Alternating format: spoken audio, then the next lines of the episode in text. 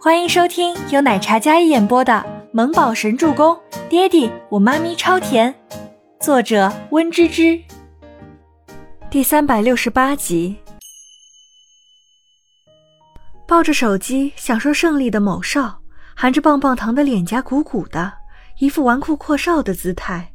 听见小奶包这话，他好奇的看了他一眼，痞痞的笑道：“若要人灭亡，必先让人疯狂。”我觉得呀，要让那个老妖婆回味过来，最狠的就是撕票、绑架。你爹爹英雄救美，静觉寺玩味的语气，对我也是这么想的。倪木舟坚定的说道，稚嫩的眉宇满是笃定的气场。静觉寺听闻，手机都没拿稳。宝贝，你玩真的？静觉寺看着那个小正太，你看看我是像玩假的人吗？尼木舟对上了狭长的凤眸，小家伙眉眼周正，看起来跟天使宝宝一样。但静觉寺透过这乖巧的外表，看到了他内心的腹黑。静觉寺对他比了一个大拇指：“好啊，叔叔陪你玩。”尼木舟轻声笑了笑：“这件事情暂时不要告诉爹爹。”懂，效果逼真，必然要先瞒着你爹。静觉寺搓搓手。也是玩心大起，我这就安排。好，搞定之后，你想玩什么游戏，我都陪你。OK，静觉寺非常满意。小宝贝，你跟你爹呀，真是腹黑狐狸转世，特别是你这副不显山不漏水的高深莫测的眼神，十足十的像啊。静觉寺拿着手机，准备给自己手下吩咐。尼木舟端坐在那里。比起静觉寺的慵懒和葛优瘫，他一直是一个乖宝宝的模样，衣服工整，坐姿端正，宛如贵族小少爷一般。那爵叔叔以后的小孩一定像你一样，像个妖孽。静觉寺听了这话，差点被逗笑。爵叔叔有你玩就够了，自己生多操心。静觉寺连个女人都没有，再者，他也看不上那种庸脂俗粉。给他生孩子的女人，忽然脑海里浮现出一个如同受惊小鹿一样的少女。切，想那个怂包子做什么？又怂又弱，说话大点声，他估计都要被吓得半死。那一瞬间的闪神可没有逃过小奶包的眼睛。尼木舟眯了眯眼眸，那琉璃般清澈的眸子打量着陷入沉思的静觉司，双眼发愣，然后眼神不屑。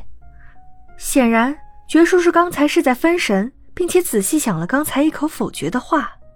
有猫腻。尼木舟抿唇，没有多说什么。他安静地拨弄着手里的魔方，薄薄的唇角有着一抹似有若无的微笑。爹地说，三天之内让外婆同意他跟妈咪在一起。事情要慢慢来，首先要肯定爹地的身份，让爹地妈咪不用近在咫尺，却远在天涯。至于他这个充电话费送的儿子，嗯，慢慢来吧。不过想着爹地给自己发的那个信息，尼木舟就忍不住想笑。秦岚昨天松口说同意他们一家三口短暂的聚聚，但他不是不知道，昨天下午一整个下午，总裁都没有安逸成工作的事情，所以隔天他再次亲临督查，看似是参与公司的管理工作。但是却寸步不离跟在倪清欢身边，没给周伯言一点好脸色。周伯言依然礼貌尊敬，没有半点多余的想法，一副公事公办的姿态，一如既往的清贵无双、尊贵逼人。哪怕只是一个倪氏的副总，但他那一身与生俱来的气场，不管在什么职位上，俨然一副运筹帷幄的帝王姿态。秦岚不喜欢他，可是也不敢拿他怎么样。倪氏如今离不开周伯言这个人的声望，倪氏需要合作，需要资金，而如今所有的合作还有资金都仰仗周伯言，他心知肚明。办公室外，兰姨推着轮椅从周伯言办公室门前路过，发现他临窗打着电话，字里行间都是对倪氏运作的要求。夫人，其实周先生真的是为了小姐，为了倪氏。他真的很优秀，人也很优秀。